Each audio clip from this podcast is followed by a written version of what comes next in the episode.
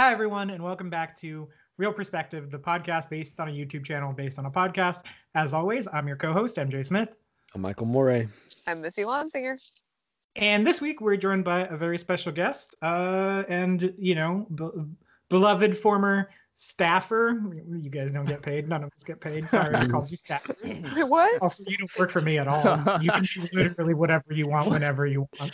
Um, but yeah, our former co-host of Real Perspective and the Before and After Show and the uh, Down but Not Out is what I'm gonna keep saying until it happens. Uh, formative filmography.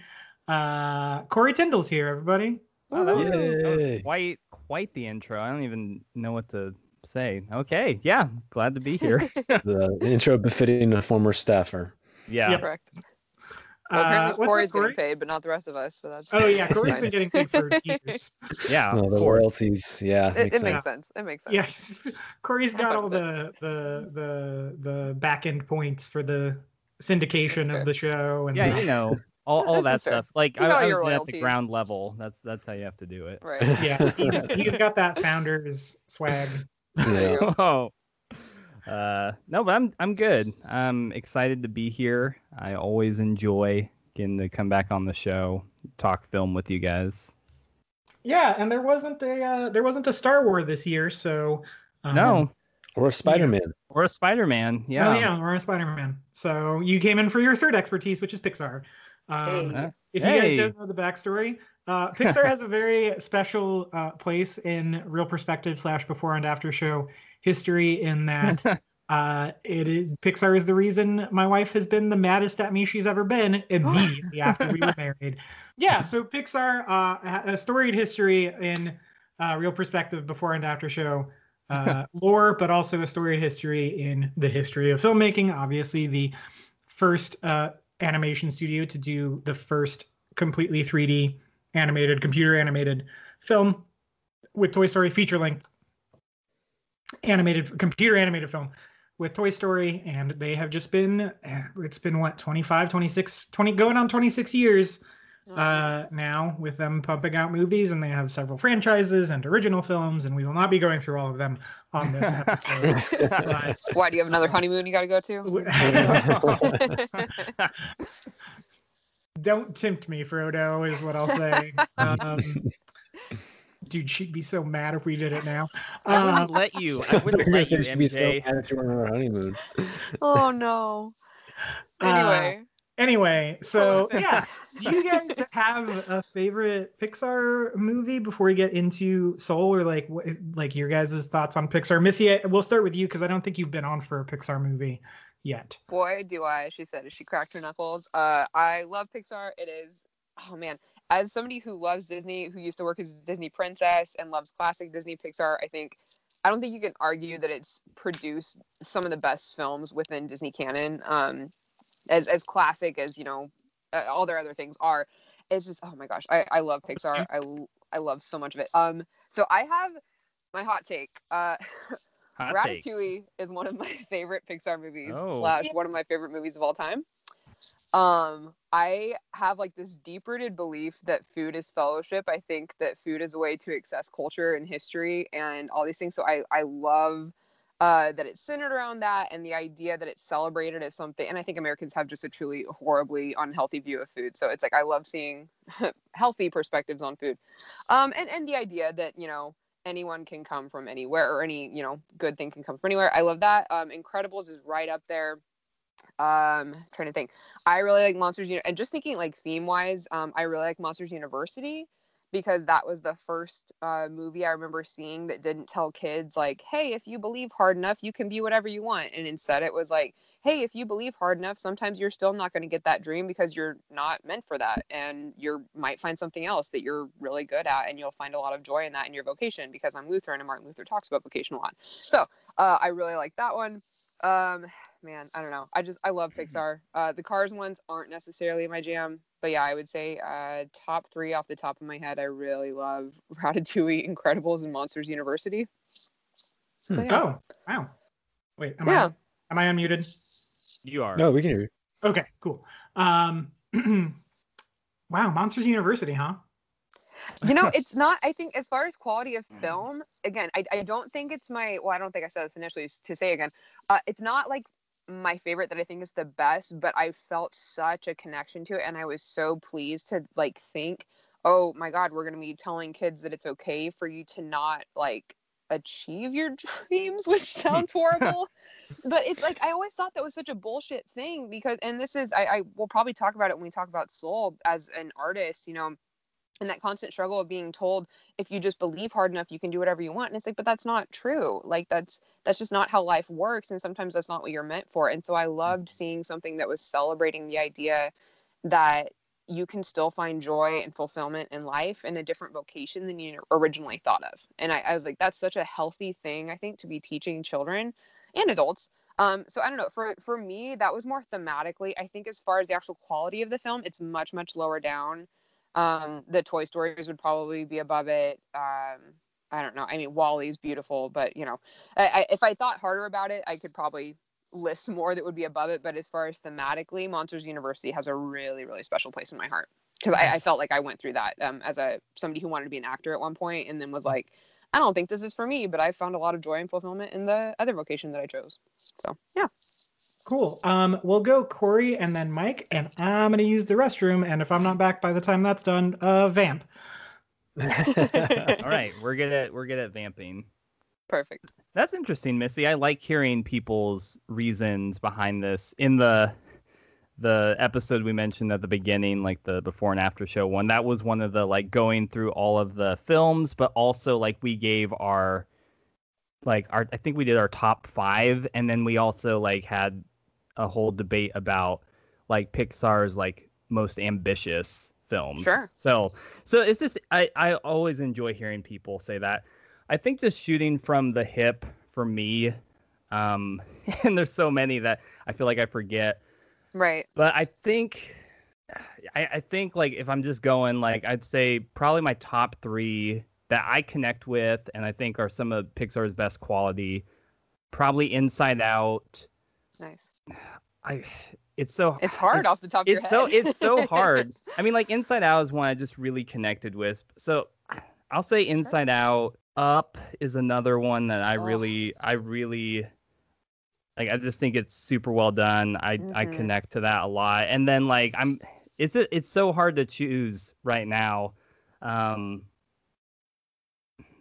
and I don't know if it's just like I'm gonna say like what I've seen recently, but Sure. the I, I don't know. So Inside Out, Up. I'll just. It, it, I feel like it changes week to week. I'll say Coco for the third Oh spot. my gosh. Okay. Hmm. All right. Hold on. I have to change. I know, Coco see, is one of that's my why- all-time favorites. Oh That's- my gosh. That's why I'm like I'm like okay, so I'll I'll, I'll throw it back to you. I oh man, I forgot about Coco. Coco is so freaking good. Oh my gosh. Well, I'm like, first of all, you're just naming the ones that make me cry, which I'm assuming you were like, let me think of which ones make Missy cry the most. That's what I'm gonna listen. Yeah, to. yeah, exactly. That's- that's what I was doing. um, but no, oh my gosh, Coco. Apart from the, so I feel like, I mean, growing up in Southern California, I feel like Mexican culture is so ingrained within our culture that it's just a part of California culture.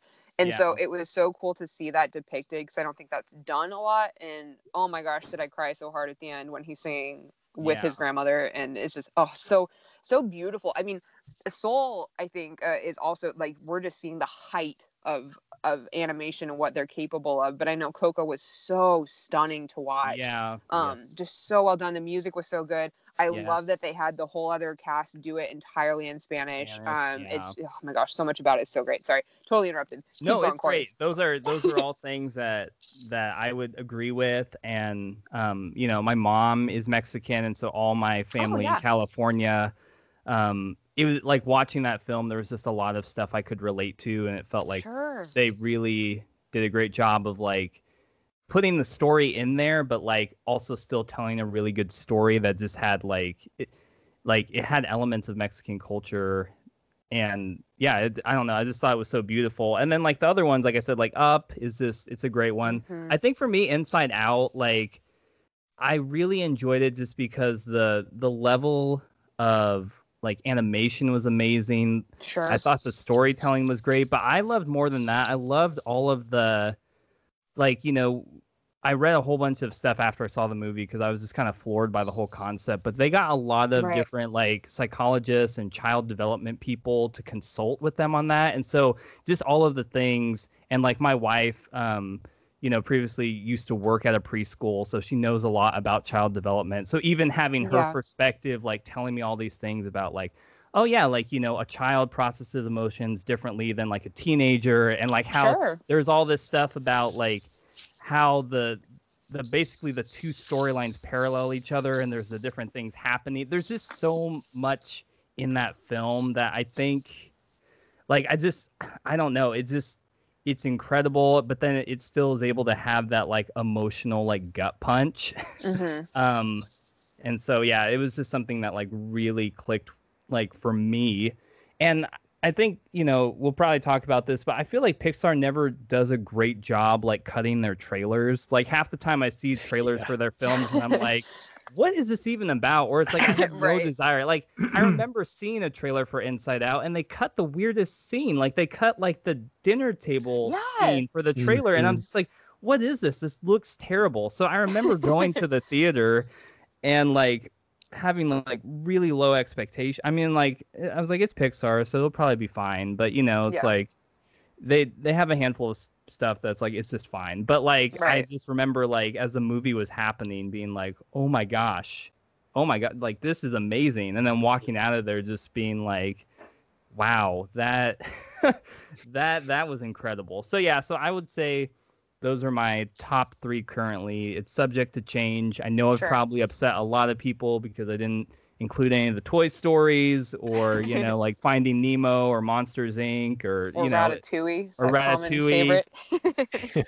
or WALL-E. You know, I will Yeah. I will I will still fight and say I think that's one of the most ambitious films that they've ever Oh, yes. made. But like I, yeah, It's not my Incredibles. I didn't It's say that. It's it's so hard. It's so hard. So anyway, Yeah. uh, Mike. Okay, so um, I am not the world's biggest fan of Pixar, but then listening to your guys' picks, I have to say there's probably like four or five of them that are pretty good. Um, so I would say Inside Out is legit like a masterpiece. Um, Mhm. by far my favorite of any of them, uh, for all the reasons that Corey stated. Um, but it also kind of hit me at the right time and place because it kind of dealt with uh I don't want to say depression, not that I have depression, but it was I was in a bad place with my job and not enjoying it, um, my previous job. And so I think that that one um, really hit like the sweet spot for me at that time.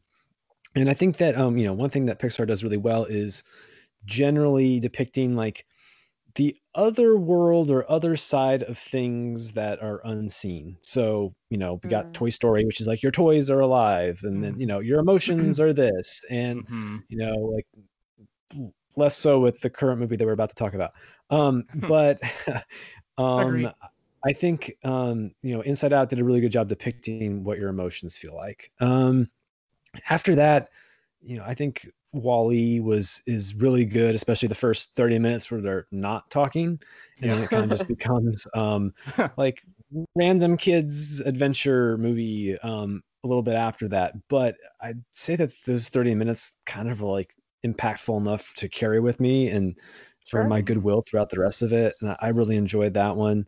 Um, Ratatouille is really good. I haven't seen it in a while, but I, I do remember um, it kind of impacting um, me quite a bit and it kind of speaks a little bit to criticism and critics and Oh yeah. Mhm. joy and, and that kind of thing, which is something that we, um, as all members of a very critical, sometimes podcast, could appreciate. I don't know what you're Um, talking about. That doesn't sound like us at all. and then, it's you know, so I would, good. Everyone would say- watch it. the first Toy Story and the third Toy Story were also pretty Mm. good. Um, but it's been a while since I've seen both of them. So that would be like my top five. Nice. Yeah, uh, man, Missy, you took the words out of my mouth. Uh, Coco's like my favorite Pixar Yay. movie, and it's kind of not close after. Like, Coco's a movie that, as I was watching it, I was like, "Oh, this is one of the best animated movies I think I've ever Sure. seen. Like, it's so good." And then also, I saw it with my mom and my niece and my nephew, and so they were seeing it with their grandma, and um, my aunt had just died. Uh, so I'm also half Mexican, much like you, Corey. So uh, the what I will say, my family, the, the Mexican half of my family, doesn't super go all in on the like the de los Muertos stuff. So I'm not as familiar with that tradition as a lot of like Mexican families are. Um, it was nothing that it was never something that we really did in uh, anyone's household growing mm-hmm. up um, outside of just like there's like a cursory acknowledgement of it when it's that season but it was never something that we celebrated the way a lot of like tr- very traditional mexican families do so i didn't have that big of an emotional connection to it that said i did because once again my aunt had just passed away and also i think you know my parents are getting older and my mom's getting older and for her a lot of her siblings are not around anymore, and so um, I think that really affected her, and like to the point where we all got done with it and everyone was just crying. Like everyone was just mm-hmm. like, I think we were all thinking about like the people we close to, we are close to, who are elderly Mexican women dying, who was my mom. um, hmm. and uh, also the music in that is so good. Yes, it uh, is. Yes, there's so many good songs in Coco, and I think the so, stories. So I think the story's super cool. Like the the mm-hmm. him going to meet you know the guy that he thinks is his dad and finding out he sucks. um, yeah. you know, mm-hmm. um, but I think it does it in a really like careful way that's really nice. Of like, uh, I don't think it's like a kill your heroes type of way, but it's just like, hey, maybe look closer in your life for that. You know, like Mm-hmm. Find that, find that, not be happy where you are necessarily because he still finds a way to pursue music and stuff, but just yeah. like, hey, like, l- look, look around and like understand that you like you do have people to look up to who aren't these like weird third parties, which I think you know, Coco's on the precipice of teenhood. Um, the character, or not Coco, uh, Miguel, Miguel. Um, is mm-hmm. on the, the precipice of teenhood, and so um, you know, I think that's an important lesson for people entering that stage of life to understand. Um, so yeah, Coco is, I mean, head and shoulders to me above the the rest. Uh, mm-hmm. You guys are making a very, and Corey does this every time he's on to talk about Pixar. I am not the hugest Inside Out fan. It's fine to me. I I don't know. Um, That's fine. I'm in a similar boat, MJ. I I appreciate it for what it did, especially in trying to talk about mental health and being okay with being sad. Mm-hmm. For children, because again, I'm I'm thinking in terms of like what are we teaching our kids when they watch this, and also, I mean, obviously thematically for us adults that watch it, but it's it's not my favorite favorite. Um, but I I understand and I appreciate why it might be for other people. So I yeah. I kind of feel the same way, MJ. Also, Corey, I cannot imagine what sitting in a theater would be like watching Inside Out and being like, uh, this doesn't look great, and then having to sit through lava beforehand. yeah, yeah. I sobbed so hard during lava. Oh my god. Oh, it's so bad. what? Get MJ first Mary Poppins, then Lava. maybe lava. Pixar shorts. Don't ever talk to me again. In this Missy podcast, is, you Missy can talk is, to Missy is done with MJ. talk to Corey or Michael, and they can relay what you're saying to me, because I'm not listening to you ever again. It's so cute. it's very annoying to me. You're annoying. I don't mean that. But, shots, man. shots fired. But the uh, gosh dang it, kicked in the head by a horse as a youth.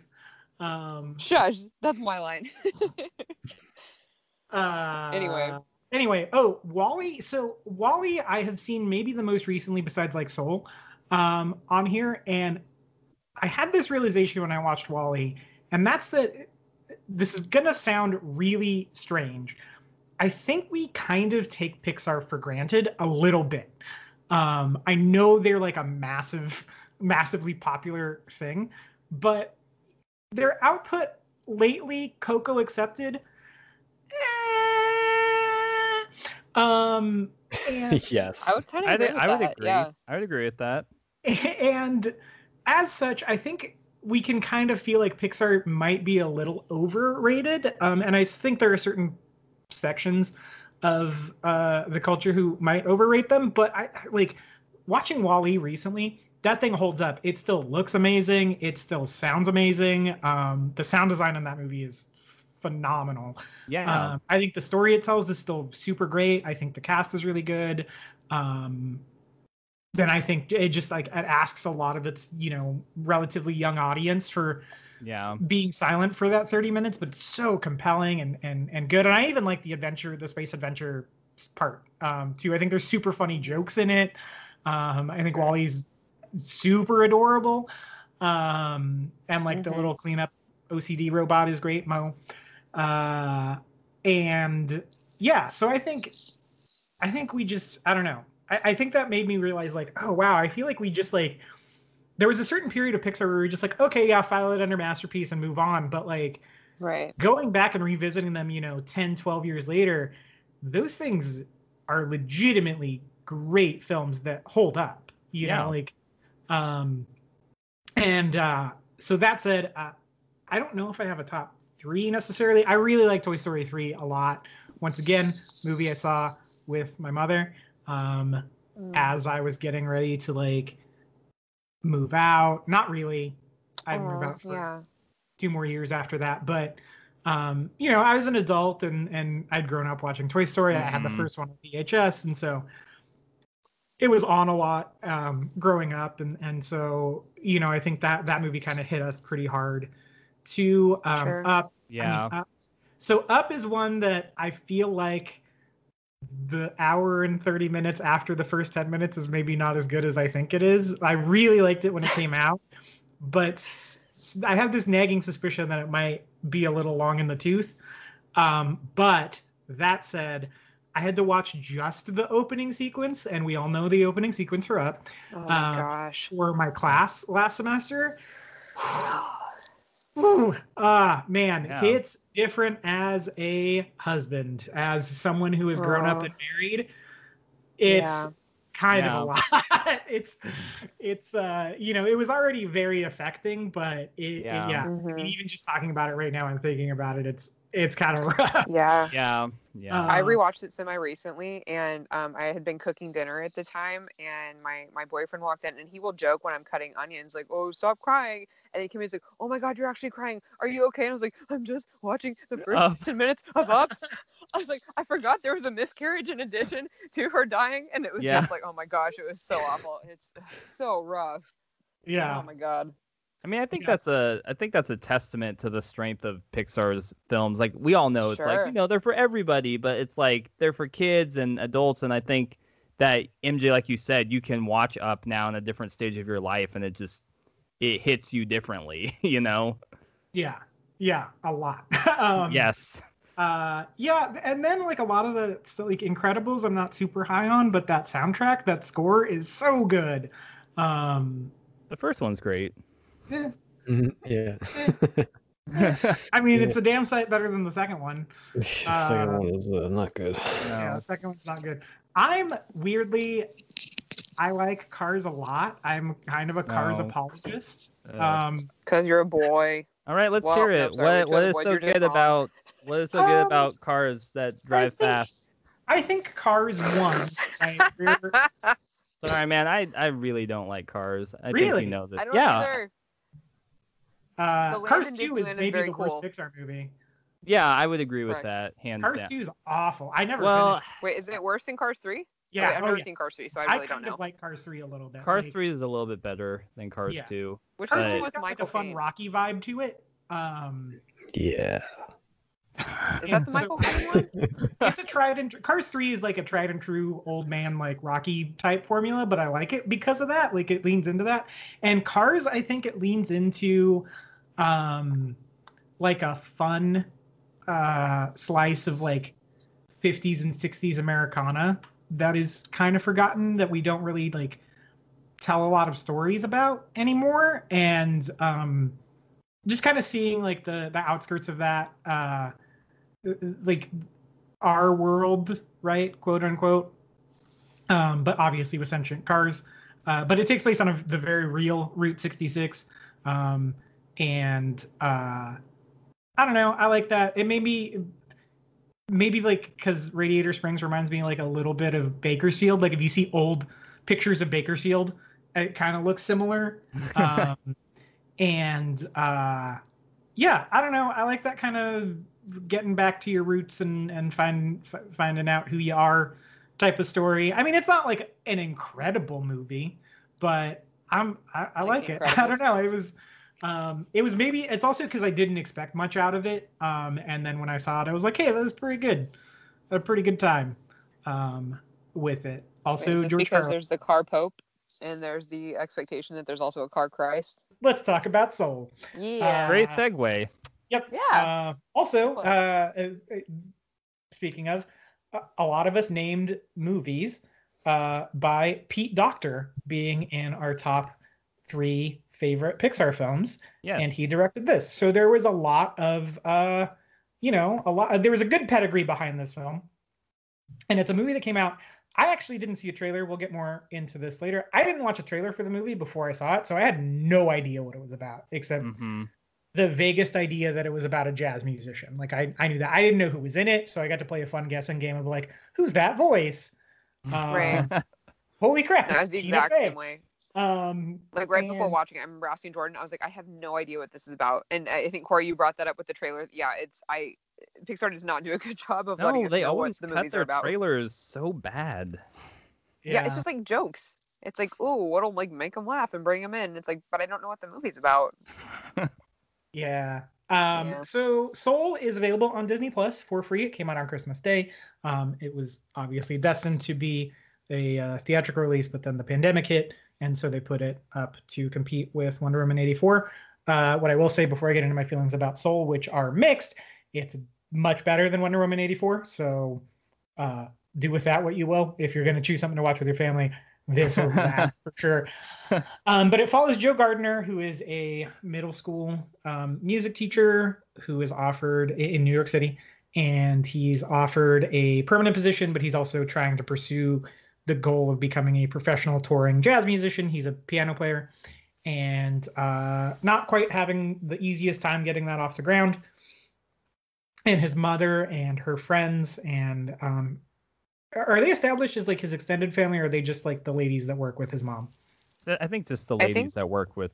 yeah. Mom. That's, oh, okay. That's what I got. Uh, so they're like kind of on him about like when is he gonna grow up and settle down and all this stuff. While he's you know when's he gonna give up his dream or whatever. And um, so then he uh, he auditions for a musician who's in town touring that night because they need a piano player, and he gets the job and then he falls into a manhole and dies. And uh, I did not know that was going to happen. So then he shows up in uh, in like a conveyor belt to a place called the the Great Beyond. Um, and or he's like on his, he's on his way to the great beyond. Yeah, he's mm-hmm. on his way to the great beyond, but he's on this yeah. conveyor belt that's leading him to that. He does he not want to have been dead, so he tries to escape and successfully escapes to a place called the Great Before, which is where souls go before they go to Earth. Um, and he is mistaken as a mentor soul. And uh, what happens is that souls get mentors, and they, they they under the tutelage of them, they find their spark, which is kind of like their reason for living, basically, like their their passion or whatever. Um, it's more complicated than that, but for the sake of this uh, synopsis, we'll get into it later. Um, and he's given a very difficult soul named Soul 22, who has been there since basically the beginning and is content to just hang out in the Great Before and not go to Earth um, because they're scared. And uh, then they get sent to Earth, and uh, 22 ends up in Joe's body, and Joe's soul ends up in the body of a cat that was sleeping on him while he was in his coma. And they have an adventure there, and uh, they have to go back so that he can get back to his body. And uh, they end up going back to the soul realm. 22 sad for reasons we'll get into later. And then they resolve all that, and 22 goes onto Earth to live out a happy life. And then uh, Joe is on his way to the great beyond and then the people uh, in charge of that whole thing say that hey you did a good job showing 22 her spark so you get to go back to earth. And instead of learning anything he says okay and goes back to earth. Um, but let me not uh, spoil how i feel about the film. Uh, so that's soul. Does anyone want to start the conversation on soul Mike, I think I you Corey should go. First. Oh. dang it. No, Corey, Corey, you Corey, go first. You're the, you're, you're the guest, guest of honor. and the last staffer. The last staffer, yeah. He's getting paid apparently, so. yeah, the ground level. Um, so I feel like I have a lot of mixed feelings about this movie. Um, and so maybe maybe even doing this podcast, you guys can help me process some of it. I will say that I liked it, but I didn't love it. And I can see from a story and thematic um, point of view, I can see a lot of the big things that Soul is trying to tackle, and I applaud it for that. Um, there's a lot of the big existential questions I think that Soul leans into uh, more so than any other Pixar movie, I would argue. And there's this there's just some choices in the storytelling and for me particularly how the film chooses to resolve that I think honestly for me kind of like weaken like the rest of the story. Um so I mean I guess it, this the big thing is like I thought the ending for me it just it didn't feel satisfying it, it felt like as i was watching soul it was like okay like i like this i want to like this more and i felt like i could watch and see it's like okay so at this point i'm supposed to be feeling some of these things.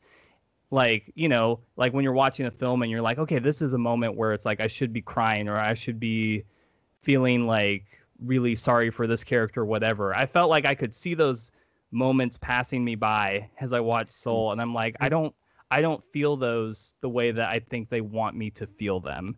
And so then that compounded with the fact that when you get to the end and the resolution for me just didn't feel like what I wanted. Like it didn't feel like, oh yes, like that big like here we are, we get to it. It just felt like I thought I thought the film would have been stronger for all the themes and the lessons and the character development if Joe had chosen to like move on to go to the great mm-hmm. beyond. Mm. Um, so the fact that he didn't is like uh and and I get sometimes like it was trying to equate it to like you know sometimes life gives you a second chance or like you know a near death experience. Like I get that argument, but I just I felt like the story didn't necessarily build it to that. And so even like that and when you see him in that last scene, even like what he says, I don't feel like that line is very satisfactory to me. Mm-hmm. Um, I think I, I don't know. There's just a lot of ways in my mind. I feel like you could have had a stronger ending for the film. Like maybe Joe goes to the great beyond, and maybe we see a glimpse of like what happened to 22. There doesn't even need to be any dialogue, but maybe we see. Mm-hmm. Or I also thought like, okay, if Joe is going to live if he's going to come back, maybe we could just do a random time skip into the future where somehow maybe their paths cross and like they don't say anything and they don't necessarily know, but you know, like I don't know, maybe he's still teaching in the school or so like he cho- he chooses to do that and like she's one of his students or something. I don't know, but it just the ending it, it just it didn't stick the landing for me. And so I just feel like that upends all the rest of the film. And again, it was really trying to tackle these heavy existential questions and I'm like I applaud it for that. Like I'm a person like I love I love to talk deep things like theology and existential stuff and philosophy. Like I like I like talking that stuff, but I just feel like the film it it just wasn't able to like I feel like handle the weight of that in the end. So yeah. Well said. That's um fair. I basically echo everything that you're saying, Corey, and especially regards to the themes. Um, and we can go into them maybe a little bit more later. In fact, there's an article I want to read you um, that I think um, kind of sums up my feelings, and I want to get your guys' reaction to it. But um, I think it's very conf- confused thematically, and um, beyond even that, just like the narrative structure of it, I think is a little confused and jumbled and feels like it's several ideas cobbled together and they don't quite fit and uh, I, I, think that a lot of the movie gets totally derailed by the body swapping hijink mm-hmm. portion of the film. It doesn't seem to really fit with kind of the rest of the movie or the tone of it. And uh, i think that the movie kind of loses its way. And I, i'm very conflicted because I like some of what they're trying to say with even that section of the movie, and maybe sometimes somewhat the ultimate theme of the movie, which I mean, I, I guess one thing that you can take away from it is, is that like your profession or like that great work or your magnum opus or whatever is not like the sum total of who you are. You're mm-hmm. more than that. And that's certainly something that I can appreciate. Um, and I think that maybe more of us should try to walk away with.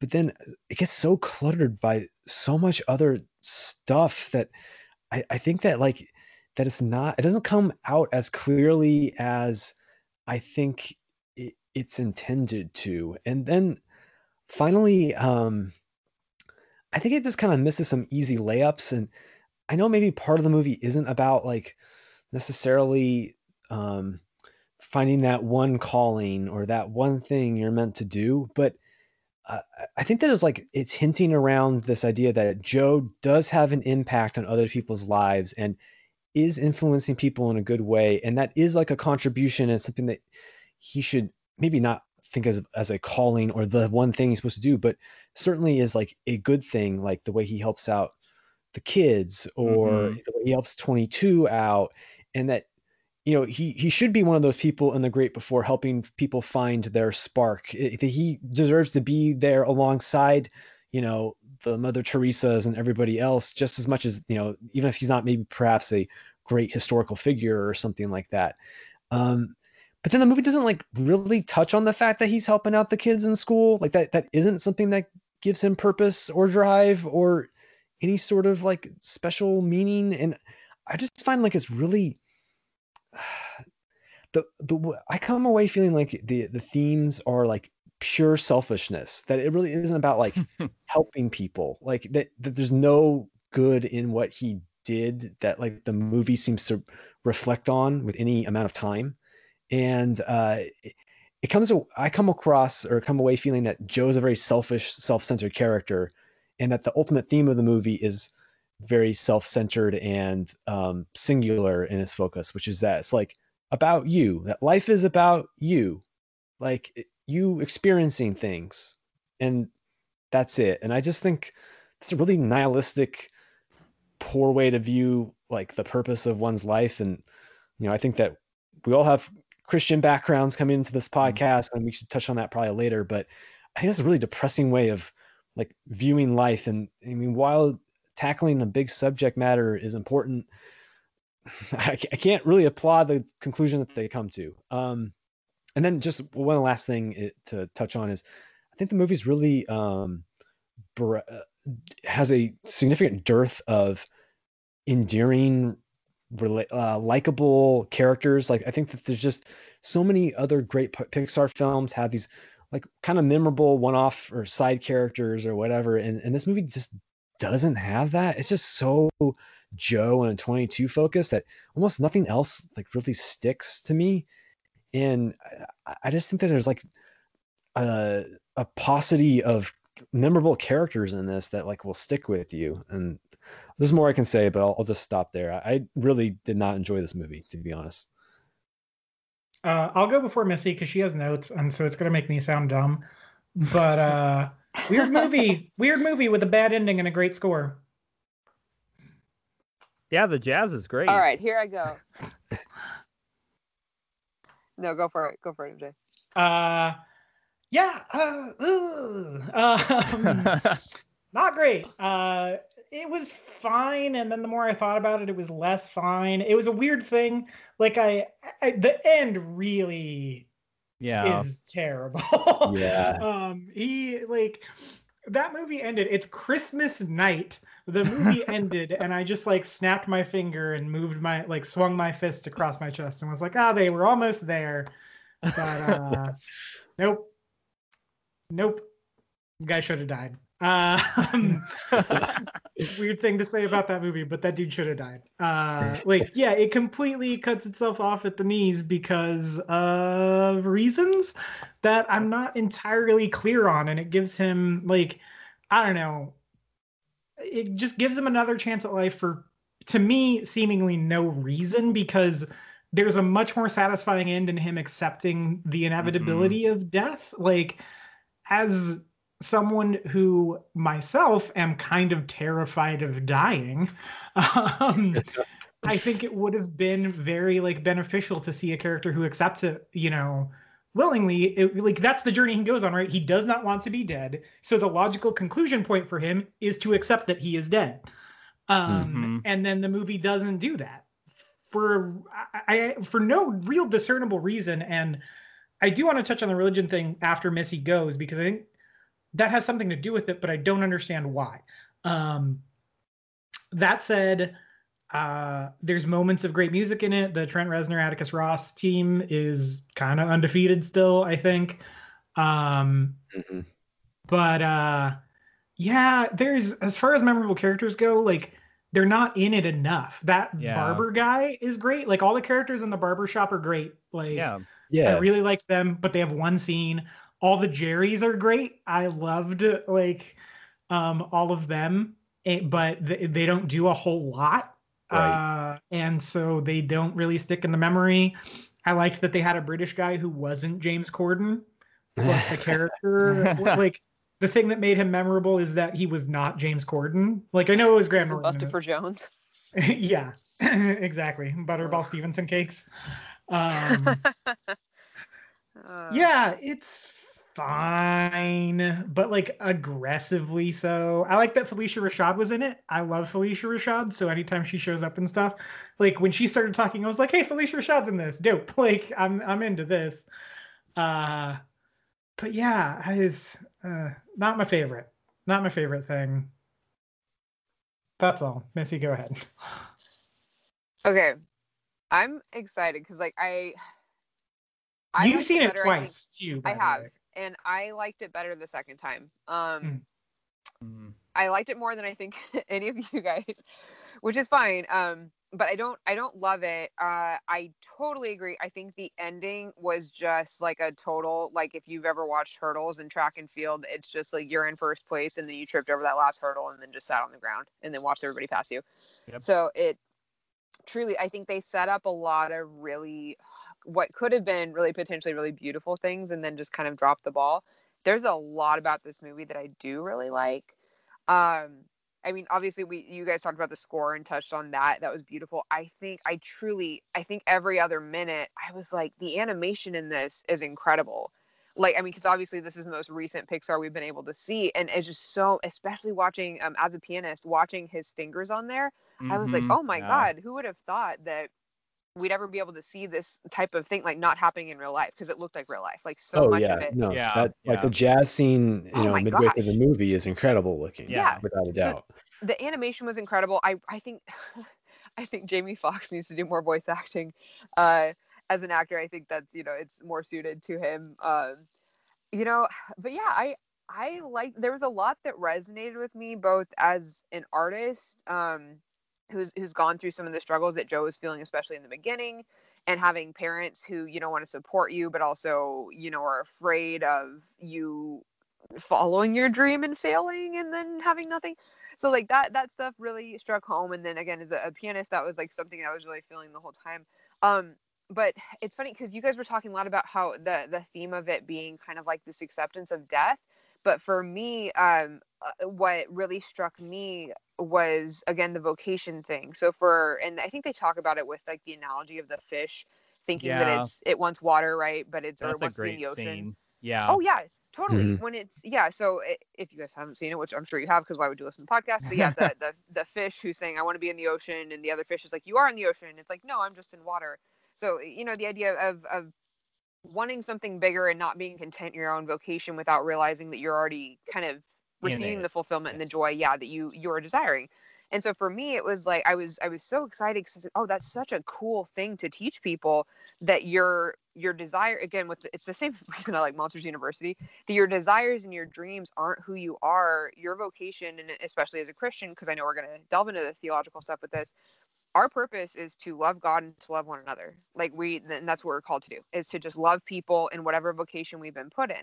And so watching it, I was like, oh, that's so cool because like they're being you know, I'm I'm sure they're not purposely doing it, but they're kind of sneakily and unintentionally being very theological because he's realizing that his purpose wasn't to be a pianist, it was to help 22. And that's what he did and that was his that's, you know, what he was very good at.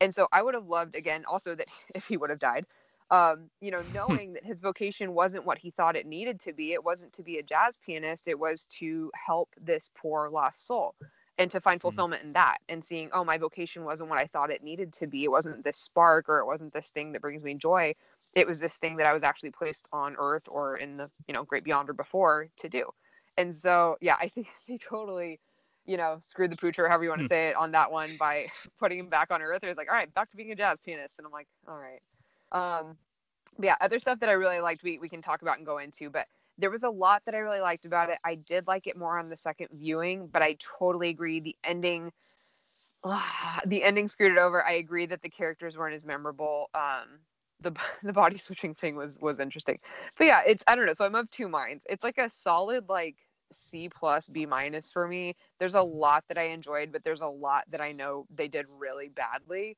So I don't know. That's kind of where I am with this. Yeah. Um I do like the thing that we touched on about like your vocation isn't always your thing.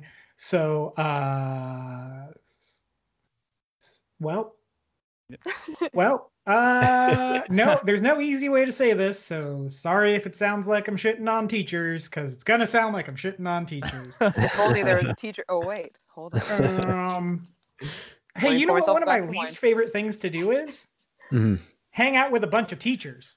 Uh, like your wife.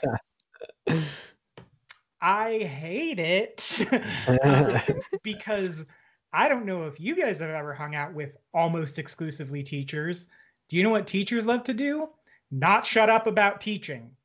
Hey, that's uh, only sometimes true. It's only when they're around each other. I have wonderful interactions with teachers one on one. And then anytime where, wherever three or more are gathered, nope, so I know that th- this was a very random tangent about yeah, teaching, I'm, I'm like kind of related, but I wanted to, I wanted to say some, say some things in response to what Missy was talking about, like some of the things that you related to and you liked, and like you watching the movie a second time, like yeah. the the whole vocation thing and like the spark thing and whatever, and, and there was elements and that I related to this film too. It's like you know like i'm a musician and i mm-hmm. and i think you get i think you get it like anyone creative you kind of walk this line of like can i do this creative thing and like you know can that be the thing i do fully or sure. you know do i have to get a real job you know quote unquote right. like what joe is having so it's like i i understand that and mm-hmm. i like that and I, I think there was a lot of those things I could appreciate, and even like when they were in the whatever it was, like in the zone, zone mm-hmm. thing yeah. or whatever oh, yeah. and like you know the concept of like people who get in the zone but then they they get so focused on that thing so they like detach from reality and they forget sure. their reason for living there's a lot of those things that i really appreciated and like i i connected with but again i think because there was so many of those because it's like you have you have that kind of idea you have the idea of like vocation you have those moments of like when he gets what he wants, but it's not really fulfilling. Mm-hmm. You have like the you know the whole talk about what is your spark and then like mm-hmm. at the mm-hmm. end when the jerrys tell him oh like you humans confuse that a lot like your spark isn't necessarily like you know your purpose for living right. like there was there was so many like good things but like mm-hmm. they were so unfocused that right. it's like trying to draw uh like one central theme or like one big idea or even like I, I would give them two but like there were so many things that mm-hmm. like when you get to the end of the movie that like it feels like they don't they don't go anywhere. They, they just feel yeah, like they're they they're left they're left off in like the either which i know some people i've i've read some stuff like that arguing it's like that is the point but it feels it, I don't know. It, for me, it just kind of feels sloppy because there's stuff that I'm like, there's really good things here, and I feel like there's things that could have been tied up to like really like make those themes like you know more more obvious or like to really put like a you know like a period at the end of that sentence. So right. uh, all of yeah. that to say, it's like I all the stuff that you were saying that you really enjoyed and connected with. It's like, oh yeah, those were things I enjoyed and connected with too. But I just feel like the the whole story structure and the way things were presented, like so many different things that like mm-hmm. I just feel like didn't connect. Even though like I wanted them to connect, but sure. you know, and so I mean, and that's even like apart from the the other theme running through like the vocation and your spark and then like the whole thing with 22 and it's like okay like understanding like what does it mean to live and all like mm-hmm. so there's just a lot um mm-hmm. so that's why yeah. i'm like i wanted to like this movie more than i did because yeah. no that's just... that's fair well i mean I, I think that like eh, corey when you go and lay out like some of the statements like you know you humans go and confuse like your spark with like you know what you're meant to do and all that kind of stuff like all that stuff like sounds really good yeah mm-hmm. the story is not structured in a way to go and support those themes beyond like the good statement that's being yeah made. and uh, you know i think like any good story like you, if you're writing a uh, thesis for example you have supporting paragraphs yeah, that right, buttress right. the thesis but what this movie is like is they'll spend paragraphs talking about oranges and then the conclusions like and apples are delicious and so I'm like, hmm. well, yeah, like that that's a good point. Yep. Yeah. I mean, like I agree, apples are delicious, but then like yeah. how does the rest of the supporting paragraph go and support that point? And yeah. it, it doesn't like quite get there. And I, I think that's what the failing of the movie is, is that the rest of the movie doesn't support the points that it's trying to make. And also, let's face it, life is very complicated. So tackling yeah. the subject of life mm-hmm. and what you're meant to do with it and your soul in a two-hour film is kind of an ambitious concept that is um, a lot to go and bite off and chew on. Yeah. And um, this movie could have benefited from maybe narrowing its focus a little bit because, like, while I like the concept sure. of, you know, when you're in the zone, you kind of like go to another plane. I'm not really sure, like, quite how that relates to dying and like you know or or yeah. like, like, like, how does that like relate to like your soul being in the spirit plane with like dead souls or like lost souls? It just like it, it doesn't like get tied together very well. Yeah uh, it's like mm-hmm. a bunch of mm-hmm. desperate uh, disparate strands that don't weave together into something strong. They're just kind of dangling there.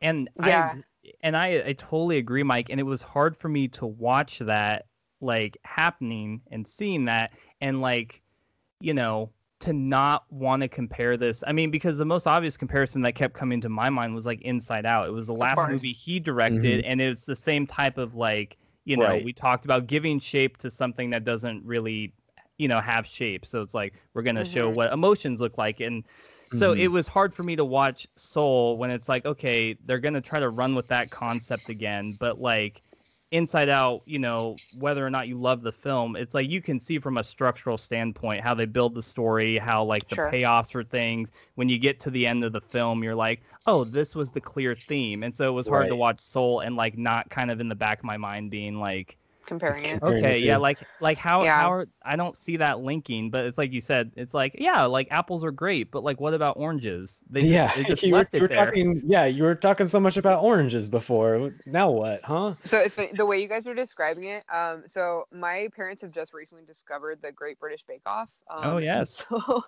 the the analogy that I'm gonna use instead of it, you would think I would do English uh, essays and stuff because I'm an English teacher, but I was watching it earlier with them, and they had to make like a meat pie or something. And um, you know, there was somebody, and they cut it open, and you could see it was kind of. I mean, it sounds gross. It was kind of coagulated though, because everything was kind of stuck together in the pie. It was blending together. It was perfect. They were like, "This is great. You you cooked it well. It's all kind of moist, which I know is not a word people love." And then they cut into somebody else's who was it was very dry. Um, the ingredients, the fillings were very dry, so everything kind of tumbled out. So like the peas, the meat, everything kind of just spilled out and and the I think you know Paul called it like bitty, which I thought was weird, but then I was like, oh, I get that. It's like individualized. It's not kind of cohesive as it should be to make this one beautiful flavor. It's just like uh, you know a lot of individual things that I think are really nice flavors, but it's not doing its purpose, which is to make one entire meal. And that's what I kept thinking the whole time you guys were both talking. I was like, yeah, it, it was bitty. It wasn't it wasn't cohesive. It, it wasn't coagulated. and moist and all the other gross words I can think of right now. Um, it was just you know kind of dry and individual on its own. So I don't know. I, I yeah, I appreciate your guys' perspectives because I fully agree. I think there was a lot that I liked individually, but if we're looking at it as a film as we should be, it failed in being able to tie any kind of you know string between all of that and make it into one big thing. Yeah, I mean, one last analogy is this is kind of like a shotgun blast of themes in your face. sure. it's just like, oh, oh, oh, oh yeah. like, I mean, some of those hit, I guess, but not as well as they could have. Yeah. yeah, and there's there's something about that too. Like, a movie, it's really hard to make a Shaggy movie. I think. Um, so this is gonna A be a weird movie? comparison. A Shaggy movie. Like it's got like there's there's there's like a, a it's like a lot of things at once. Like there's a lot of Oh, okay, got it. like yeah like it's you know and i think there's a way to do it so this is going to be a weird comparison because it's not even kind of the same movie but so i recently got the the the the hitchcock 4k stuff and i've been going through it and they're all very good surprise and it was my first time watching like a concentrated amount of his films after watching the movie Under the Silver Lake with Andrew Garfield um, from the director of It Follows. And it's a movie I really liked, Under the Silver Lake. Hmm. But if you came to me, like if I recommended it to you, it's a movie that I would put a caveat on where I would be like, hey, I think you should watch this movie. But also, if you hate it, don't be mad at me because I'm going to let you know you might hate it. Um, I think that's literally what you said to me when I asked you about that movie. yeah, I, because that might be verbatim. yeah, th- and so the reason I say that is because that movie plays out like every Hitchcock convention and movie moment playing out at the same time. Mm. And I loved it for that, but it's also two and a half hours and super bloated and kind of navel gazy, which is a little bit the point. And so if you lock into that, you're going to have a really fun time with the movie. But it's very shaggy. There's a lot happening. A lot of it kind of doesn't make sense.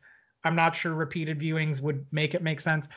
Mm. So, but it feels kind of by design that way that it's supposed to be a little, a little fatty and like you know just have some some some threads that like it, it all kind of coheses together even though it's kind of a mess. Right. Like the messiness is the point. sure. This is messy, but the messiness isn't the point, and so Mhm. it just is messy. Um, and so anyway, so also to justify my teacher thing, he's a teacher in the movie, and they come talking about putting a lot a, a lot of importance on your vocation, which is what I feel like teachers do that a lot. That was the point. Anyway, um, So I'm gonna I'm gonna add my astro and as a teacher. No, uh, this is not as a teacher. This is as a Lutheran. Um, the the thing that I liked about it in thinking about vocation is is the way Martin Luther talks about um, vocations is that it's not your occupation, it's whatever you're put into. So like my vocation is not just a teacher. I'm also a daughter. I'm a girlfriend. I'm a podcast co-host. I'm a friend. I'm a sister. You know all these things. Mhm. And so, like, Mm, finding joy and purpose in those, which is what I thought it was going for, where it's like your vocation is not just your passion. It's not your spark is not just your passion. It's not your purpose. It's, you know, finding contentment and joy and sharing love in whatever spot you've been put in. And I was like, oh my gosh, that's so like theological. But apart from the fact that it was also very unintentionally pro life by acknowledging that souls do exist in an unborn state, but we, you know, that's whatever. That's neither here nor there. Um, yeah, so I was like, oh, this is going in such a good place. And then it was like, nope, as soon as I'm able, I'm going to ignore this lesson that I've learned and I'm going to go back to wanting to be a jazz pianist. yep, 100%. Apparently doesn't bring So- me much joy. So we've been dancing around the uh, uh, more spiritual aspect of the film, but it's kind of hard to ignore because it's a movie literally about that. Yeah. Um, so the movie, I think, kind of rightly for the the type of movie it is, I think something that we can be mature about, and by we, I mean uh, the people having this conversation. The movie's not explicitly Christian. No. no. Uh, Correct. It is unintentionally at points and then intentionally not. Unintentionally Yeah. yeah. Which is fine, by the way. I don't need a movie to reinforce my worldview at every point. Um, and I don't expect a movie like this to do it. Like if you like because I've seen some people who are like, oh well there's no mention of like christ in it. And it's like did you really think a disney movie was gonna do like what what about this made you think like, where's that car pope? We need yeah, him. Yeah. Yeah. Um so like you know they were like oh i can't believe because Pete Docter is a christian. He's also lurch. Um oh. Uh, look up a picture of Pete Docter and you'll see that he's lurch. I didn't know uh, either of those things. uh he doesn't play lurch but he could um, oh, I thought you were being serious. Now I'm sad.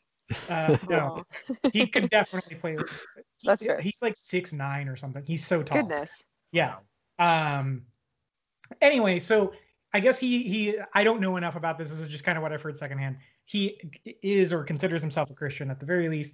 Mm-hmm. Um, and uh, uh, people were like kind of upset that he didn't lean more into that and they were like mm-hmm. oh yeah he had the disney shackles on him and it's like well he also kind of knew like i can't just pitch this movie that's like yeah. and then he meets god at the pearly gates and right. there's also like a very literal heaven and hell and uh you know we also have to introduce the the christ story into this to make any of this make sense like right. not not the point of the by the way the movie not specifically tackling any sort of a, a, an uh idea like that um so you know i think the movie has less to say about the afterlife than we expect it to because it takes place mostly in and around the afterlife.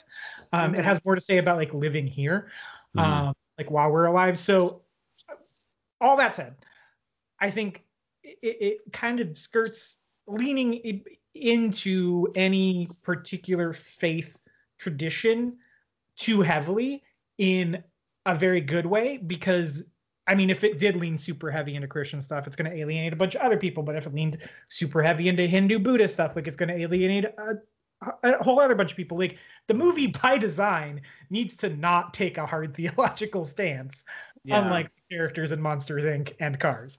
Um, but so I'm not super interested in having that discussion because I think it's unfruitful because it's not what's in the movie, and I don't need the movie sure. to to yeah. to affirm that worldview. What I will say is that it reminded me a lot of the show The Good Place. Once mm-hmm. again, mm-hmm. movie about or show about the afterlife that does not affirm my particular worldview, nor do I need it to. Sure. In that, um, what happens is uh, uh, it, the spoilers for the good place it just Spoiler. ended so uh, if you guys haven't finished it sorry um, oh. skip ahead uh, a certain amount of minutes so what happens is they they make it to the good place and the good place sucks uh, because it's just everything good is happening all the time always but there's no real purpose behind it, which in a way illustrates how an afterlife with no God doesn't mm-hmm. really work. Um, mm-hmm. but mm-hmm. I, I, don't think explicitly the point of the show, but no, but it's in, the inevitable conclusion. Not that I'm biased as a Christian, but you know that's what we have without God. Yeah. Um. So.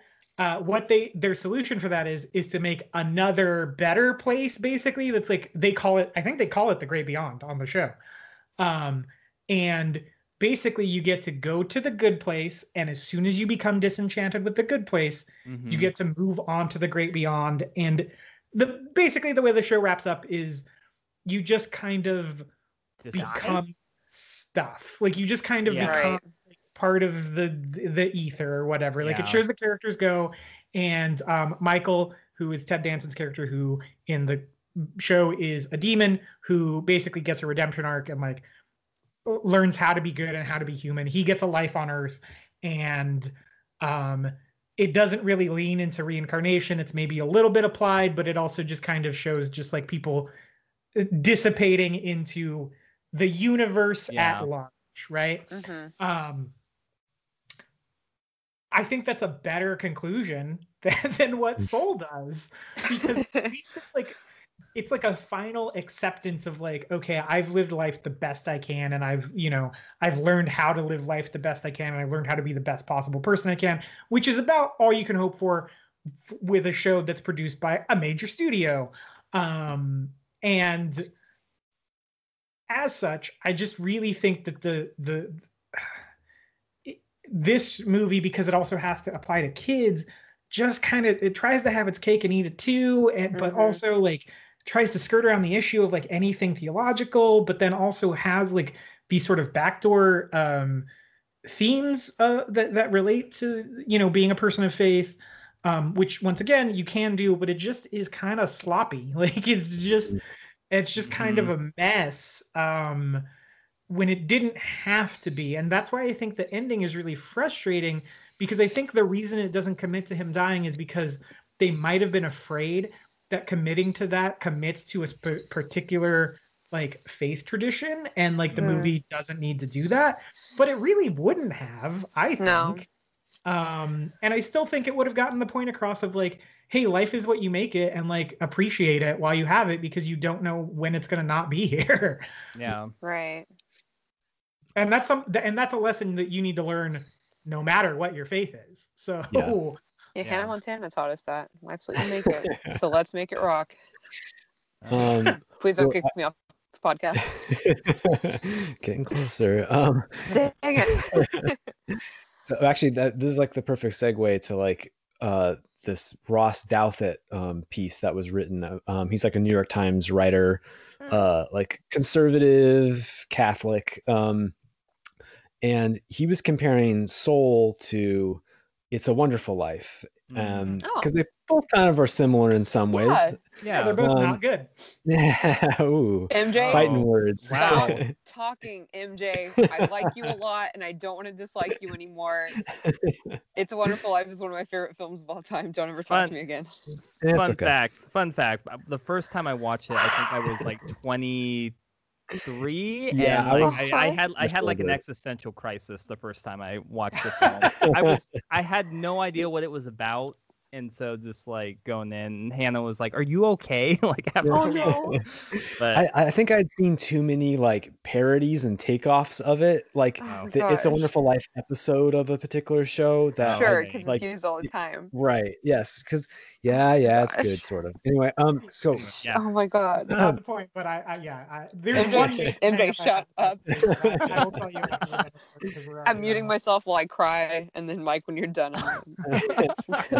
unmute myself. Okay, Mike. okay, so I'm I'm like gonna be skipping around in this. So once again, to kind of undermine some of my own arguments about like kind of skipping supporting paragraphs when making a thesis. Uh, forgive me, I'm maybe undermining some points, but um, skipping to a, a portion where he goes and says, "In It's a Wonderful Life, the hero believes his life to have been a failure." And what he needs from heaven is instruction on the importance of everything he's done all his specific acts, small and large, that have saved lives and homes and souls, making his life man- manifestly worth living, no matter whether he is enjoying it or not, or even if he's destined for a stint in jail. In Soul, by contrast, Joe needs to recognize that what he merely wanted to do, become a great musician, was less important than what he should be feeling the delights of a fishing trip, the taste of a pizza slice, the small, simple pleasure of an autumn day there's a minor nod to the idea that he did good things for kids in his music class, but the major theme is that the point of human existence is the physical experience itself, that the light that the enlightened soul is the one who really lives in the moment, embracing the sensory pleasures that are fundamental graces of life.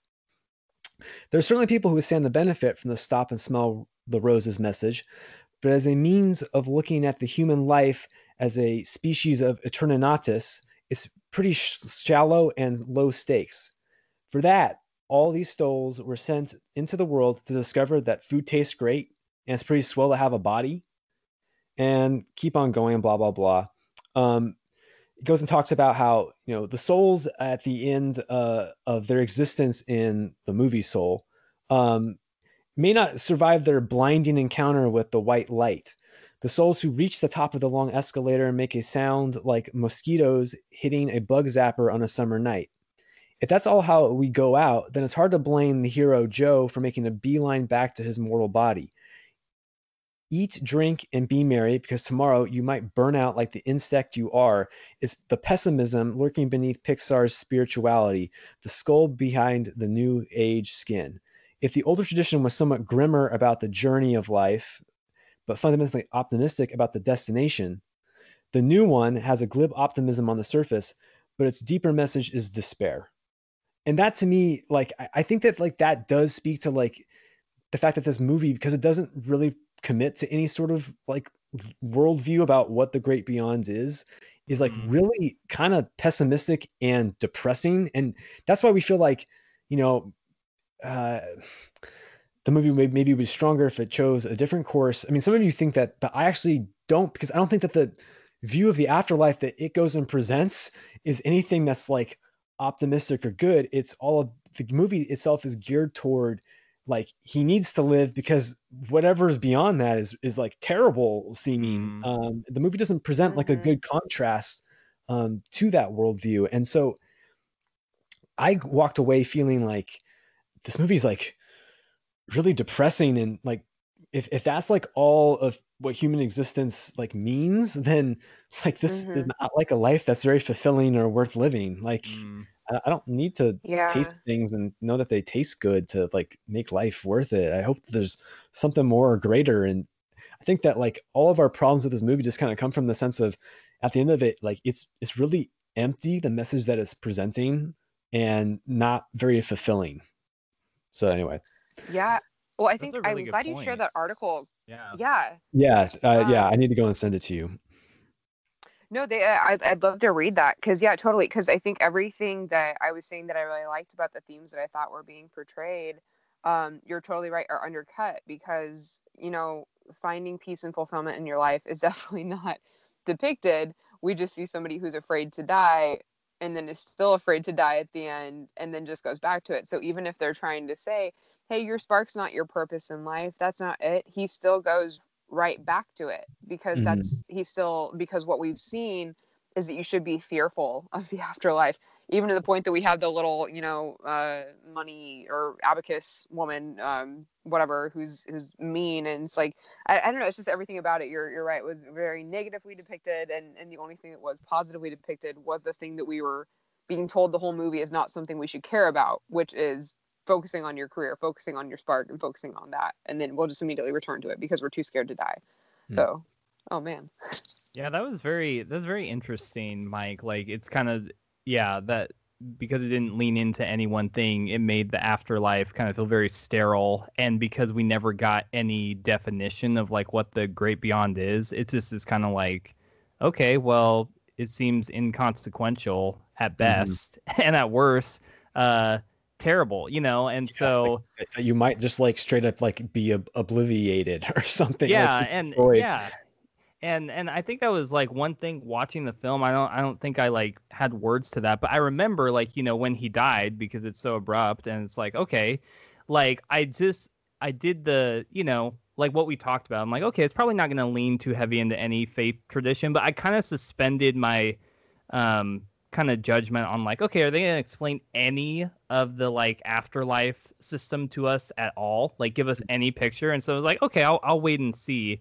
And i think because like it didn't really choose to do that a ton or at least like the pieces of like what comes next you know? Right. they gave us kind of like uh, the great before and like you know mentors and stuff but yeah, I mean, I think really when you go blow this film out to like a macro level and you're like, oh yeah, so then the best the best thing is like enjoy these moments on Earth and like live, which is a good sentiment, I guess. But like the bigger picture of like what is a soul and you know yeah. what what were you created for and to do like in a the bigger picture outside of Earth, which is like I mean, the movie is talking about like there's a bigger world outside of Earth. It doesn't really ever answer that question, you know?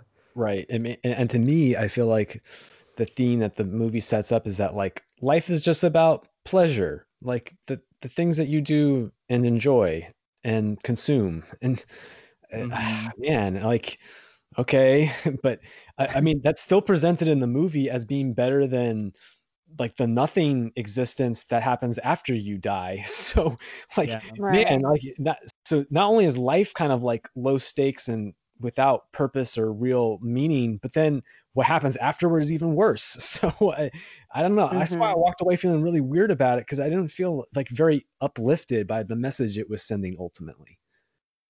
Well, it kind of reminds me of what, um, like when MJ was bringing up the good place, and it's like you know not to obviously they weren't going to make this into a judeo-christian belief or anything like that but that's i mean that's the inevitable conclusion if you're Yeah. looking at a life without god because you can only rely on yourself and every single person on this earth whether they want to admit that they're good or bad or whatever knows you know the deep rooted sin that we all have like we're all Mhm. very much aware of our own sin and so if you come at life as most religions do apart from christianity with the idea that you have to work hard enough to earn something i think all of us at our core know that we have never and will never be able to do enough.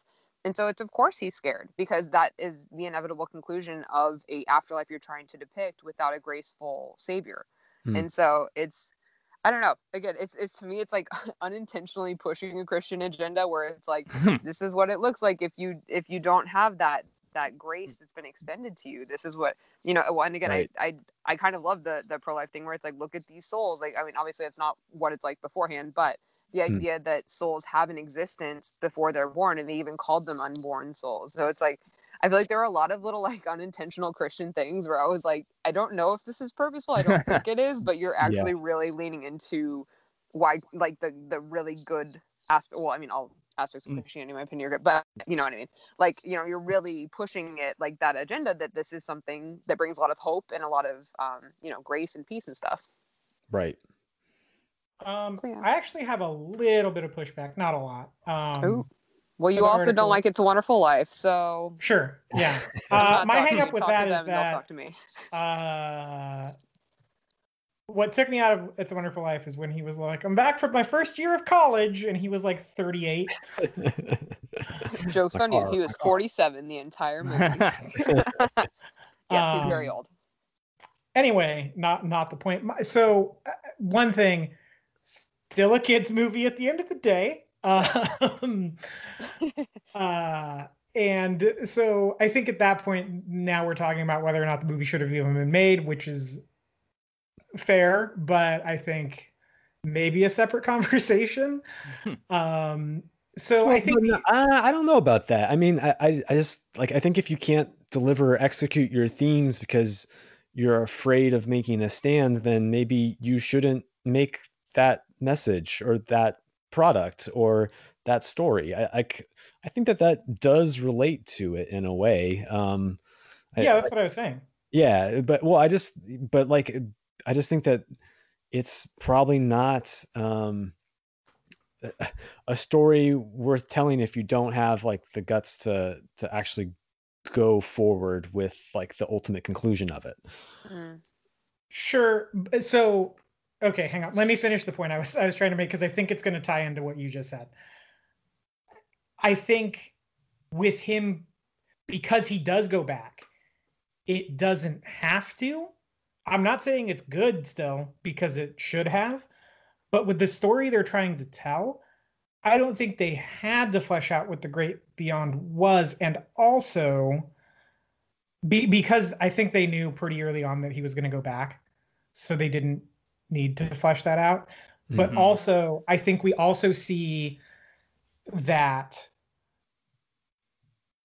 everyone else is kind of willingly willingly going towards the movie. Like the movie doesn't towards the movie, towards the great beyond. Like there are people trying to convince him to go. So it kind of grounds it in that it's a good thing, but it doesn't commit beyond that be, once again because of the faith tradition thing and now we're talking in circles, but you know, I think there's a little bit in there that shows that like there are people who kind of know, I guess like the the older souls or whatever that show like what happens like th- that that they have accepted this and that they're okay with moving on. And we also i mean sort of understand that probably they there is an existence in the great beyond because there are people who have gone to it that are now coming into the great before to mentor the souls.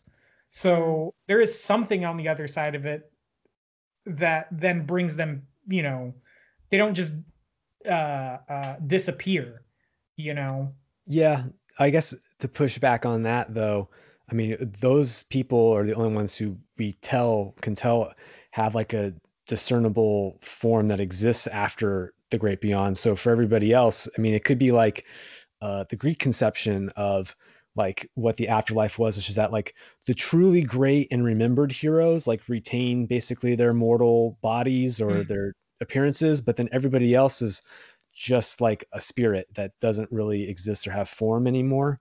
But um, beyond that point, I I think though when you go and bring up the fact that like other people are seemingly accepted it, I have a it, it kind of breaks down the whole narrative of the movie when you think about it that way because you're telling me that like in in this film itself like joe is the very first person to have ever like basically escaped and like not want to die like and right. and, and yeah. like that everybody else in life has accepted the fact that they're dead and is completely okay with that like i just mm-hmm. i think that there's so many problems that get brought up by that like no one else has died because of an accident and is like man i really wish i could live a little bit longer and and like it, it, just like breaks down the whole like, narrative logic of the film. So I, I understand that like the movie you're trying to say that the movie supports it, but it's doing it through telling. But I think that the actual movie itself is showing a different outcome. Mm. That like it's kind of bleak that these people just accept it, yeah. and that and that Joe is also the only one who doesn't accept it. And mm-hmm. and I think it's like trying to cover its tracks in a way by having the telling of people are just like, okay with it and no one seemingly has ever had a problem with it but the facts of the movie bear themselves out i can't see why millions or if not billions of other souls beforehand have also had the same problem that joe has so mm-hmm. i don't mm-hmm. know it's, it's, i mean maybe that doesn't make like quite sense but i think that it's it's not it doesn't like really make a lot of sense narratively or thematically for me anyway. Well, so the movie doesn't make a lot of sense narratively or thematically because I'm glad you brought up shit that breaks down the narrative uh-huh. because so how does Joe not understand that he needs to help people? Yeah. so the idea of the great before is that you go and figure out your spark, which is the thing you're meant to do, then you go live that out on earth, right? Mm-hmm. So Joe has a faulty spark? Like what? Like so he goes to Earth. They say it's not the thing that you're supposed to do. Yeah, your spark's not your purpose. You can figure out your spark. They give you like a person. It was very convoluted. Yeah, that was. Yeah. Yeah. Yes. That's yeah. what they I don't understand. figure it out, but that's just. Uh, so your spark is not your purpose, but it's like what. I don't know, completes you or something, so you can go to Earth. I it doesn't like. It really it it didn't fit in with the overall theme they were trying to put. but that's the overall theme that they're trying to go with. Right, like, that's the frustrating right. part to me is like yeah, it is a little bit about finding your spark, and then they're like, oh okay, so your spark is you love jazz music. And he's it's like so you're gonna pursue that, and then he comes back and he's like, well I was pursuing jazz music and I never got anywhere with it, and that's my spark. And they're like, no, it's not. It's something else. yeah. yeah. Well, maybe it's like okay, hold on, hold on, hold on. Okay, so I'm trying I'm trying to make sense on their behalf. That your spark is not your purpose. So if your spark is jazz music, he thought that meant he needed to be a jazz musician when in reality we're seeing that he's helping children, specifically that little trombonist mm-hmm. and other mm-hmm. people um, find joy in a vocation that's still involving jazz music, but not in the way that he thought, which ties in with the you're looking for the ocean when in reality you're already there, but yeah. you think it's just water if that makes sense. So yes. I think it, it, it's convoluted, and I totally agree. Because when you were first saying it, I was like, oh, you're totally right because they're making the spark the full purpose. So I think the idea is just he, and this is, um, I had read a, a Christian review of it saying that this was actually like an anti-Disney Disney movie, just like it's a tangent, but it's related. Uh, because so many Disney movies are like, you need to look internally, and whatever you think, that's your goal, and that's your life, and that's whatever. And this was kind of like not that way because it's like sometimes what you think is your purpose is not your purpose. So it's like I don't know. I, I can kind of see how they tied it in. I don't think it was clear as far as showing and telling. I think what's told is not what's shown in all cases on screen, but I can kind of see a case for why they're like, no, you should find your spark just so you have an idea of what you really enjoy and love, but you might not be able to determine and define what that means for you in your vocation. Like it might still be mm-hmm. related, but it might not be in the way that you think it needs to be. If that sure any kind of sense. That's still a purpose. Like sure he loves jazz music and then finds the purpose of helping kids by teaching band jazz mm. band like it's still it's still a purpose you know damn it see right. i don't even know if it i don't even know if it goes all the way to saying that like he that it doesn't really it's helping no. the kids it doesn't it like dances around it yeah. and that's why right. it's not it's yeah. not clear well right. and i think mm-hmm. that's the biggest problem with that whole middle act right is like yeah it like we haven't talked anything about it because it doesn't really mean anything for the rest of the movie. Right. Like, the Yeah. whole body switching thing, it sort of goes to help 22 find a purpose or a spark or whatever, but it doesn't do anything for Joe hmm because Joe presumably already has a spark. And then his spark got him nowhere, but then his spark isn't actually his purpose, so he should have been figuring out what his purpose was, even though he needed the spark to get to Earth in the first place. Like, it just it breaks down completely for me at that point, even, which is maybe why I'm fine with the Great Beyond thing because it breaks down in the before. Um, like Oh, it's, yeah. it's already on cinder blocks at that point. See, it's like I think that middle sequence is supposed, like you're saying, like it feels inconsequential because like it's supposed to be showing us and like tying into that, like you know, you know, life is worth living. The moments of life of like you know whatever tasting things and eating things and helping people like for joe in particular like that's what it's supposed to be doing. But it doesn't develop his character like that because he's so focused on trying to play that gig. And so then like at the end when it tries to you know and they're like well your spark is not your purpose but there's this other thing it's like so it's kind of hinting on like well you you kind of already found it when you were on earth again but it's like but he didn't because he was trying Right. to play the gig and like so 22 kind of experienced that and so maybe in a roundabout way he realizes that through 22 kind of but like it, it's just it's not done well so it's like it, yeah so it's just it doesn't feel like you have to i feel like i have to do all these mental gymnastics Mhm. to make it connect to make you know the point that they're trying to get across make sense Well, and then I mean, going back to the telling versus showing thing, um, they go and have the part where he does the gig, and the way it's presented in the film is like uh, some of the best animation. It looks fantastic. Yeah. It sounds Mhm. great, and all this stuff.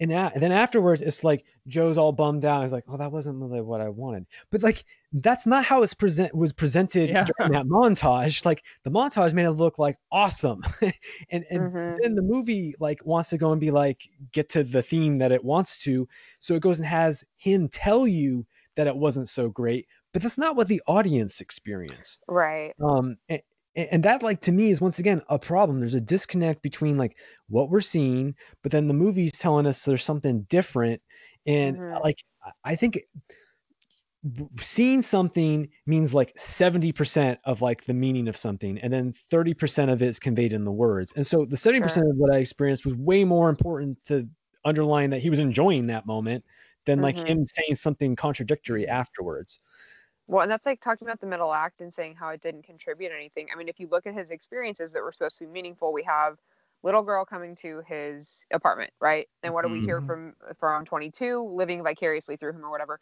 It's, "Oh, you love this, so that's your spark, you should pursue this." So, okay, so that's chalking it up to he should just continue pursuing his spark because that's his purpose.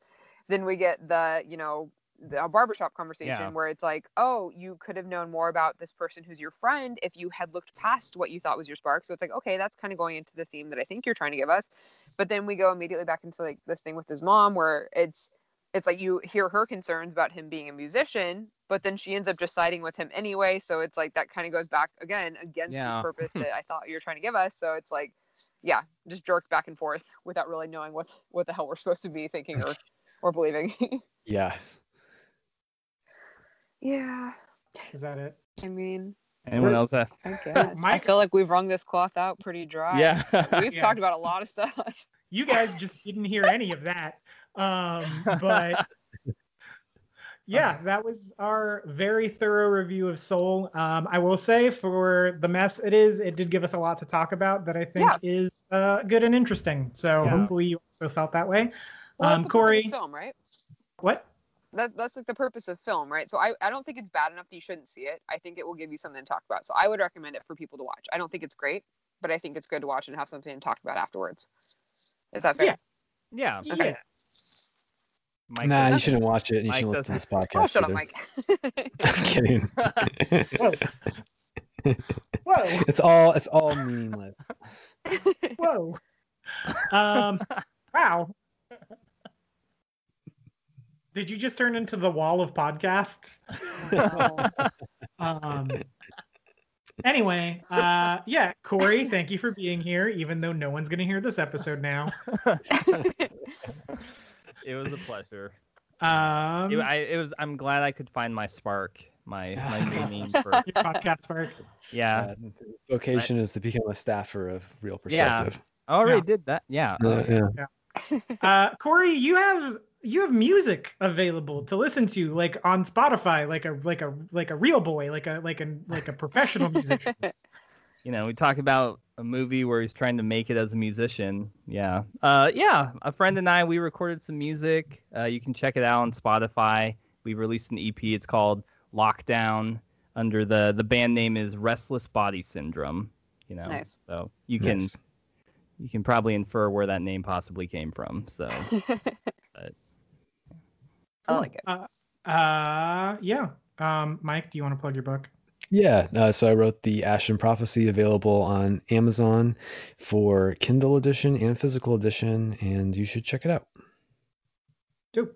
Uh, Missy, do you have anything to plug? Empty space stuff. Um, empty space stuff. Uh, not currently. We just finished our most recent season. We're currently trying to figure out what we're gonna do next. But I think everyone should spam MJ's Twitter and tell him to watch Mary Poppins, and also It's a Wonderful Life. I've seen uh, Mary Poppins and well, It's a Wonderful Life. Make him watch it until he likes it. So that's all I have to say. also, MJ hates teachers, and I want that to go on record to all educators all over the world, Yeah, including his wife. sure. Yeah, hundred percent. No, I, That's yeah, I why have nothing. I'm, I'm truly Uh, nothing. I'm just teaching and educating young minds, MJ, but apparently that's not very important. So I have nothing to plug. yeah. Uh, you can find me at Santa Barbara City College online because that's all I'm doing with my life lately. Yep, you Yeah, can find me on Twitter at mjsmith891. It's where I've been doing most of my social media posting. I'm also on Instagram under that ha- uh, handle. I don't do much on there. Um, oh, I have another podcast. That's what I have. Uh, yeah, let's Jaws for a minute, which is a um, podcast where myself and Sarah Buttery from Jump Cut Online break down our favorite film of all time, which is Jaws, minute by minute, and we watch one minute of the film every week and then talk about it. And that's It's a great. podcast somehow. Uh, and uh, yeah, we have merch for it if you guys want to go support that show that way. Um, we will be having merch s- s- this year. That is my goal for Real P this year. Uh, surprise, Yeah, guys. Yeah, Um, yeah. Yay! Is Can to it be get tiki merch, like your guys' cool get Jaws tiki merch. merch? Um. Oh yeah, Mike. Mike and Corey haven't seen the the tiki merch yet for Let's Jaws for a minute. Mm, no. Um, I'm a big tiki fan, so I got that exclusive. Yeah, it's up. It's available on our Redbubble. Um. Nice. Yep. It's uh. So we It's sign off cute. every. We sign up. We sign off every episode of Let's Jaws for a minute by saying it's a Jaws o'clock somewhere, and um. Yeah, there's it's Jaws o'clock somewhere merch out with a shark drinking a tiki drink, and it's pretty Hmm. great. It's very Um, cute, I must say. Yep. And, but, and I don't even uh, like you, so. High praise from Uh, me. yeah uh go check that out it's uh, let's jaws for a minute on spotify apple google it's uh, it's where go where do you like to listen to your podcasts it's there it's it's all up there Somewhere. yep um listen to a bunch of people with much better accents than i have uh talk about jaws um I'm not Yeah, gonna lie, sixty percent of why I listen is the accents. I mean, you're great, and I do like your guys' analysis, but it's also really fun listening to all the British accents. the accents are pretty great They're pretty great. Um, yeah that's that'll be it we'll be back with more we have a couple more in the hopper uh here not to be confused with the villain from a bug's life um Communist. Communist. Go listen. Also, Kevin Spacey. Me too. Yep. Uh, yeah, we're gonna be talking about Mandalorian season two. We're gonna be talking about Cobra Kai season three. Still a Yeah. pandemic. Got to switch to TV. Um, Tenet. Uh, Missy and myself and Jordan are gonna be doing uh, an episode about Mank, um, which is a movie I did not like. But uh, But I got- did. Yep. So yeah, stay tuned. Uh, this year I think will be better for Real P. I know we kind of had a weird 2020, but if you stuck it through, thanks for listening. We appreciate you. Uh, we'll we'll talk to you in the next episode. We're the bad guys. Can you tell I did this part after because I forgot on the recording?